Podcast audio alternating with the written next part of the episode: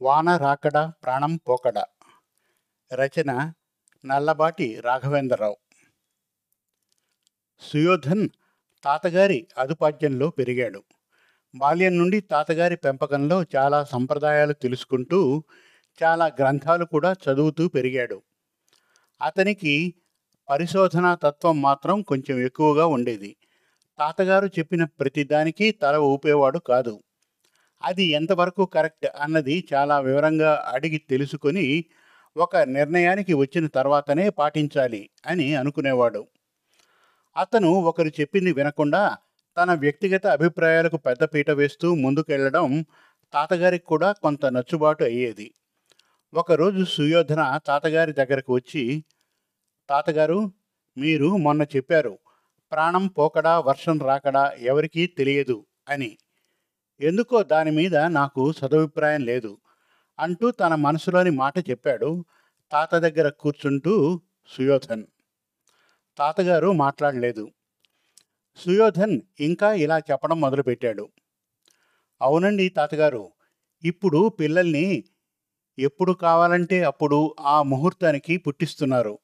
ఒకలా చెప్పాలంటే మనిషికి తానే ప్రాణం పోసి కావలసిన గర్భంలో పెట్టి పుట్టిస్తున్నాడు. అలాగే చనిపోయే మనిషిని కూడా కృత్రిమ శ్వాస కృత్రిమ గుండె తదితర సాధనాల ద్వారా ఎక్కువ కాలం బ్రతికేలా చేయగలుగుతున్నారు. అందుకని ప్రాణం పోకడా పక్కన పెట్టండి. ఇక రెండవది వర్షం రాకడా విషయం చూద్దాం. ఇప్పుడు ఇదంతా కూడా మన గుప్పిట్లో ఉంది. శాస్త్ర పరిజ్ఞానం పెరిగిపోయి కావలసిన చోట కావలసినప్పుడు క్యూములో నింబస్ ద్వారా వర్షాలు రాబట్టగలుగుతున్నాం. అసలు వర్షం ఎప్పుడు పడబోతున్నదో ఎన్నాళ్ళు ఉంటుందో ఖచ్చితంగా తెలుసుకోగలుగుతున్నాడు మనిషి.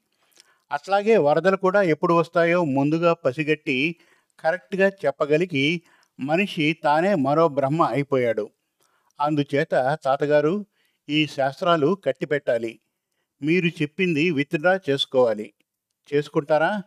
ప్రశ్నించాడు మనవడు సుయోధన్. తాతగారు నవ్వారు. పిచ్చి మనవడా ఇప్పుడే ప్రపంచమంతా నీ చేతుల్లోకి వచ్చేసినట్లు భ్రమపడుతున్నావు. ఏం కాదురా నువ్వు ఎంత ఎత్తుకు ఎదిగినా నువ్వు అన్నట్లు ప్రాణం పోకడ గురించి కానీ ఈ వర్షాల రాకడ గురించి కానీ ఎంత శాస్త్ర పరిజ్ఞానం పెంపొందించుకున్నా అది సముద్రంలో నీటి బొట్టు అంత కాదురా ప్రశాంతంగా అన్నారు తాతగారు. తాతగారు చెప్పేది వినకుండా సుయోధన మళ్ళీ ఇలా అన్నాడు. నో నేను ఒప్పుకోను తాతగారు. ఈ విషయంలో మీతో ఏకీభవించను. ఈ విషయంలో మీతో పందెం కూడా కాయడానికి సిద్ధంగా ఉన్నాను అన్నాడు. పందెమా కాస్త వివరంగా చెప్పు ఆతృతగా అడిగారు సుయోధన్ తాతగారు. సుయోధన్ తన పందెం గురించి వివరంగా చెబుతూ తాతగారు మన తెలుగు రాష్ట్రాల్లో బాగా ఎక్కువ వర్షం ఎక్కడ పడబోతోందో ముందుగానే నేను వివిధ మాధ్యమాల ద్వారా తెలుసుకొని అక్కడికి వెళ్ళి అక్కడ వర్షంలో రోడ్డు మీద తడిసి ముద్దయి నాట్యం చేస్తూ ఆ వీడియో తీసి మీకు పంపిస్తాను. అప్పుడైనా మీరు వర్షం రాకడా ముందుగానే నేను కనిపెట్టగలిగాను అని వర్షాన్ని కాలి కింద చెప్పులా చేసుకోగలిగానని నాతో ఏకీభవిస్తారా? ఏకీభవించి తీరాలి తప్పదు అంటూ పోటీగా మాట్లాడాడు సుయోధన్. దాంతో తాతగారు తన మనవడితో ఇలా అన్నారు. అది నీ తరం కాదురా మనవడా ఒక వీధిలో వర్షం ఉంటే మరొక వీధిలో వర్షం పడదు. ఇంకా వివరంగా చెప్పమంటావా? ఒక్కోసారి పెద్దగా మబ్బు పట్టి ఒక్క చినుకు పడదు. అలాగే ఒక్కోసారి పెద్ద వర్షం కురిసి ఒక్క నిమిషంలో ఆగిపోవచ్చు. ఇంకా విను చెప్పా పెట్టకుండా సెకండ్లో అతి భయంకరమైన వర్షం రావచ్చు. అలాంటి వాతావరణ పరిస్థితుల్లో నువ్వు సృష్టితో పోటీ పడడం పూర్తిగా అవివేకంరా. సృష్టిని శాసించగలిగే అంత గొప్పవాడివా నువ్వు? పిచ్చి ఆలోచనలో ఉన్నావురా. నోరు మూసుకొని ఇంట్లో అలా ఉండు. వెధవ ప్రయత్నాలు ప్రయోగాలు చేయకురా. ప్రస్తుతం తడిసి ముద్దయ్యావంటే తలపోటు రొంప జ్వరం వస్తుంది అంటూ నాలుగు చివాట్లు పెట్టారు సుయోధన్ని అతని తాతగారు. సుయోధన్ ఏమాత్రం అంగీకరించలేదు. లేదు తాతయ్య గారు మీ మాటలతో నాలో పౌరుషం ఇప్పుడు ఇంకా బాగా పెరిగిపోతుంది. నా ఫ్రెండ్స్ రెండు రాష్ట్రాల్లో ఉన్నారు. ఎక్కువ వర్షపాతం నమోదయ్యే ప్రదేశానికి వెళ్ళి అక్కడి నుంచి వాట్సాప్లో మీకు నేను ఫోటో పంపిస్తాను వీడియో పంపిస్తాను. అప్పుడైనా మీ మనవడు ఘనాపాటి అని మెచ్చుకొని దండ వేసి తీరాలి. సుయోధన్ చాలా పట్టుదలగా మాట్లాడాడు. ఏంట్రా కొంపదీసి ఇప్పుడు ఈ భారీ వర్షంలోనే తడిసి వెళ్ళిపోతావా? భయపడుతూ అడిగారు తాతగారు. మీరు నన్ను రెచ్చగొట్టారు తప్పదు వెళ్తాను అంటూ పైకి లేచాడు సుయోధన్. ఇదిగో ఫోన్ చేస్తున్నాను మా ఫ్రెండ్కి. కృష్ణా జిల్లా కొండూరు మండలం అంతా అత్యధిక వర్షపాతం అట ఈ సంవత్సరం. నేను ఆ ఊరు ఎంచుకుంటాను. అక్కడ మా ఫ్రెండ్ అభిజిత్ ఉన్నాడు. వాడితో మాట్లాడి ఇప్పుడే ఈ వర్షంలోనే అక్కడికి వెళ్ళిపోతాను. ఇదిగో ఫోన్ చేస్తున్నాను అంటూ సుయోధన్ ఫోన్ చేశాడు తన ఫ్రెండ్ అభిజిత్కు. అరే ఒరే అభిజిత్ నేను రా సుయోధన్ మాట్లాడుతున్నాను. బాగున్నావా? మీ మండలంలో ఇప్పుడు వర్షపాతం ఎంత నమోదైందిరా? అంటూ ఆతృతగా అడిగాడు సుయోధన్. నూట ఎనభై సెంటీమీటర్లు. రాష్ట్రం మొత్తం మీద ఇది అధికం. ఏం అలా అడుగుతున్నావు? చెప్పాడు విషయం అర్థం కాక అభిజిత్. అటు నుండి సెల్ ఫోన్లో. చెప్తా అక్కడికి వచ్చి చెప్తా. ఇప్పుడే ఈ వర్షంలోనే తడిసి ముద్దయి నేను ఎలాగోలా మీ ఊరు వస్తాను. నిన్ను కలుస్తా. అక్కడ మీ ఇంటి ఎదురుగా రోడ్డు మీద నేను భరతనాట్యం చేస్తానురా. ఈ పెద్ద భయంకరమైన వర్షంలో అప్పుడు నువ్వు వీడియో తీయాలి ఓకేనా? గట్టిగా అరిచినట్లు అన్నాడు సుయోధన్. ఏరా నీకేమైనా పిచ్చి పట్టిందా? ప్రశ్నించాడు స్నేహితుడు అభిజిత్. పిచ్చే మద పిచ్చి తాతతో పందెం కట్టానురా. వివరాలన్నీ వచ్చాక చెప్తానుగా వర్షాన్ని అలాగే ఉంచు తగ్గనివ్వకు అంటూ బయలుదేరిపోయాడు సుయోధన్. సుయోధన్ వేగంగా బయటికి వచ్చి ఎవరికీ చెప్పకుండా వర్షంలో తడిసి ముద్దై బస్టాండ్కు వెళ్ళి బస్ ఎక్కాడు చాలాసేపటికి కొండూరు మండలంలో దిగాడు. దిగేసరికి ప్రశాంతంగా ఉంది వాతావరణం. ఇప్పటి వరకు భయంకరమైన వర్షం వచ్చి ఇప్పుడే పూర్తిగా తగ్గిపోయిందని అతని ఫ్రెండ్ అభిజిత్ చెప్పాడు.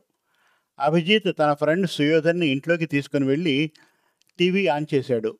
ఆ ప్రాంతంలో ఈ సంవత్సరం అత్యధికంగా నూట ఎనభై సెంటీమీటర్ల పైన వర్షపాతం నమోదైందని ఇంత అత్యధిక వర్షపాతం రాష్ట్రంలో ఎక్కడా లేదని చెప్పిందే చెప్తున్నాడు టీవీలో. స్క్రోలింగ్ కూడా వచ్చిందే వస్తోంది. మరి ఇప్పుడు ఆ వర్షం ఏది? ఆ మండలంలో ఎక్కడా చినుకులు కూడా పడ్డం లేదు. ఏమిటి వింత? ఏమిటి విచిత్రం? అక్కడి పరిస్థితి అర్థం కాలేదు సుయోధన్కు. వెంటనే సుయోధన్ ఫోన్ రింగ్ అయింది. తాత నుండి. ఏం చెప్పాలి?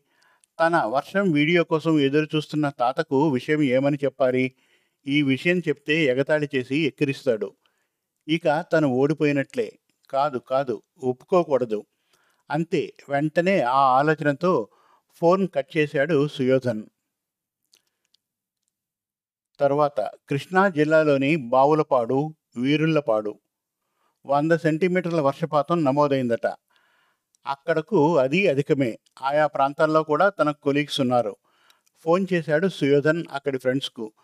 వర్షం మనిషి నడవడానికి వీల్లేనంత భారీగా కురుస్తుందని ఎలాగోలా చాలా అర్జెంటుగా వచ్చి ఇక్కడ రోడ్డు మీద భరతనాట్యం చేస్తూ వీడియో తీసి మీ తాతగారికి పంపు అని మెసేజ్ పెట్టారు. కొద్దిగా విషయం అర్థం చేసుకున్న అక్కడి ఫ్రెండ్స్. సుయోధన్ ఆయా ప్రాంతాలకు వెళ్ళడానికి సరైన వాహన సౌకర్యం లేకపోయినప్పటికీ కొంత దూరం ఆటో మీద కొంత దూరం ఎడ్లబండి మీద కొంత దూరం నడిచి ఆ భయంకర వర్షంలో తడిసి తడిసి ముద్దైపోతూ చిట్ట చివరికి తన ఫ్రెండ్స్ని సమీపించాడు. కానీ ఫలితం శూన్యం. తను వెళ్ళేసరికి అక్కడ కూడా వర్షం బాగా తగ్గిపోయింది.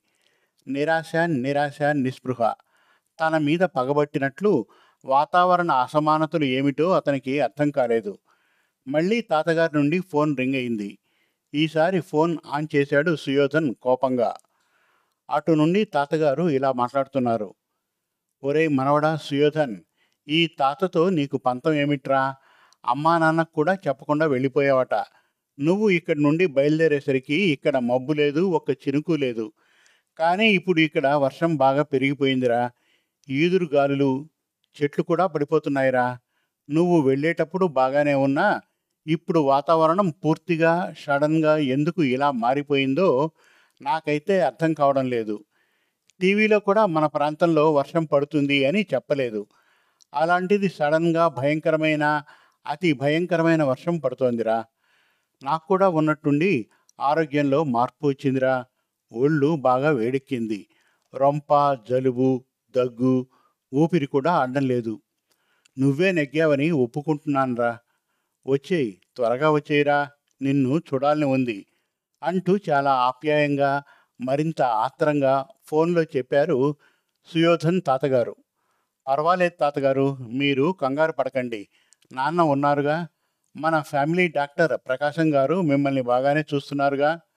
మొన్ననే పూర్తి బాడీ హెల్త్ చెకప్ చేసినప్పుడు కూడా మీకు ఇంకా పది సంవత్సరాల వరకు తిరుగులేదని కూడా చెప్పారు. ఆ సర్టిఫికేట్ నేనే తెచ్చి మీకు ఇచ్చాను కదా. ఎందుకలా కంగారు పడతారు? వాతావరణాన్ని బట్టి మీలాంటి పెద్ద వయసు వారికి చిన్న చిన్న సమస్యలు వస్తాయి. కంగారు పడకండి. నేను రేపు వస్తాను.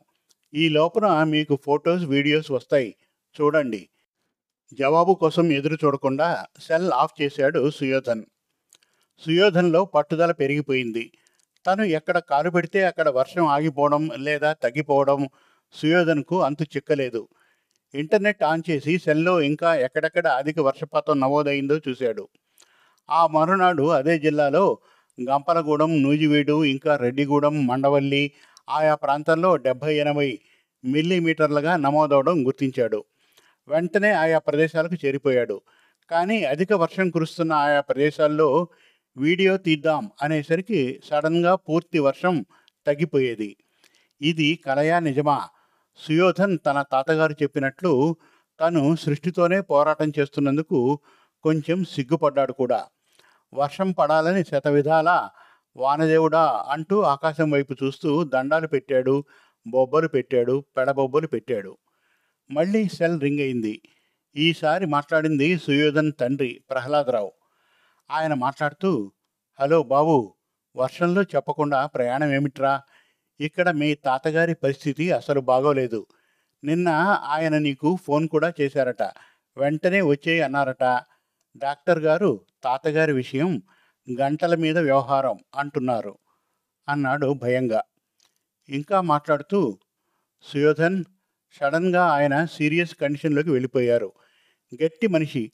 ఉన్నట్టుండి ఎందుకు ఇలాగ అయిందో నాకు మాత్రం అర్థం కాలేదు. నాకు చాలా భయంగా ఉందిరా. నువ్వు ఎంత దూరంలో ఉన్నావో నాకు తెలియదు. ఎంత త్వరగా వీలైతే అంత త్వరగా ఇక్కడికి వచ్చేయి. నువ్వు నా దగ్గర ఉంటే కొంచెం ధైర్యంగా ఉంటుంది. విషయం ఇంకా వివరంగా నీకు చెప్పాలంటే ఫోన్లో నాకు నోరు రావడం లేదు. అర్థం చేసుకో. సెల్ ఆఫ్ చేశాడు సుయోధన్ తండ్రి ప్రహ్లాదరావు. సుయోధన్ గుండెల్లో బండపడినట్లయింది. అతను మనస్సులో ఇలా అనుకుంటున్నాడు. నేను చేసింది పిచ్చి పనా? ఈ ప్రపంచంలో ఎవరు కూడా వర్షంతో పోటీపడి ఉండరు. అలాంటిది నేను చదువుకొని కూడా మూర్ఖుడిలా ప్రవర్తించాను. అక్కడ తాత ప్రాణం ఇక్కడ వర్షం రెండూ నా మీద పగబట్టాయి. నిజమే దేవుడితో పోరాటం చేస్తున్నట్టు ఉంది నా పరిస్థితి. కండిషన్ చేజారిపోతేనే కానీ నాన్న అంతలా చెప్పరు. అంటూ సుయోధన్ ఆలోచన తరంగాలు మూడు వందల మిల్లీమీటర్ల వర్షపాతంలా పెరిగిపోతున్నాయి. కాసేపు అయ్యాక ధైర్యం తెచ్చుకొని మళ్ళీ తనే సెల్ ఆన్ చేశాడు. నాన్న తాతగారికి ఏమీ కావడానికి వీల్లేదు. అవసరమైతే పెద్ద డాక్టర్ని రప్పించమని మన ఫ్యామిలీ డాక్టర్కు చెప్పండి. తాతగారితో నేను చాలా విషయాలు మాట్లాడాలి. మా ఇద్దరి మధ్య సరదా పోటీ మీకు తెలిసే ఉంటుంది. మీరు అమ్మ అందుబాటులో లేరని చెప్పకుండా వచ్చాను. సరే ఏదేమైనా తాతగారు క్షేమంగా ఉండాలి. నేను వచ్చి ఆయన కాళ్ళ మీద పడి ఒక అడవి మృగంలా పెద్దవాళ్ళతో ప్రవర్తించినందుకు తాతగారికి క్షమాపణలు చెప్పుకోవాలి. అలా సుయోధన్ మాట్లాడుతూ ఉండగా అవతల నుండి వేరే కంఠం వినపడింది. బాబు ఇప్పుడు నువ్వు చెప్పిందంతా మీ నాన్నగారు వింటున్నావు అనుకుంటున్నావు కదూ? కాదు మాట్లాడేది మీ నాన్నగారు కాదు నేను. నేను మీ పక్కిట్టి సత్యనారాయణ ఆచార్యులు గారిని. నేను మీ ఇంటి దగ్గరే ఉన్నాను బాబు. మీ తాతగారు మనకిక లేరు బాబు. అవతలి నుండి మాట్లాడిన సత్యనారాయణ ఆచార్యులు గారి మాటలు విన్న సుయోధన్ బెంబేలెత్తిపోయాడు. నో అలా జరగడానికి వీల్లేదు. తాతగారి ప్రాణం పోవడానికి వీల్లేదు.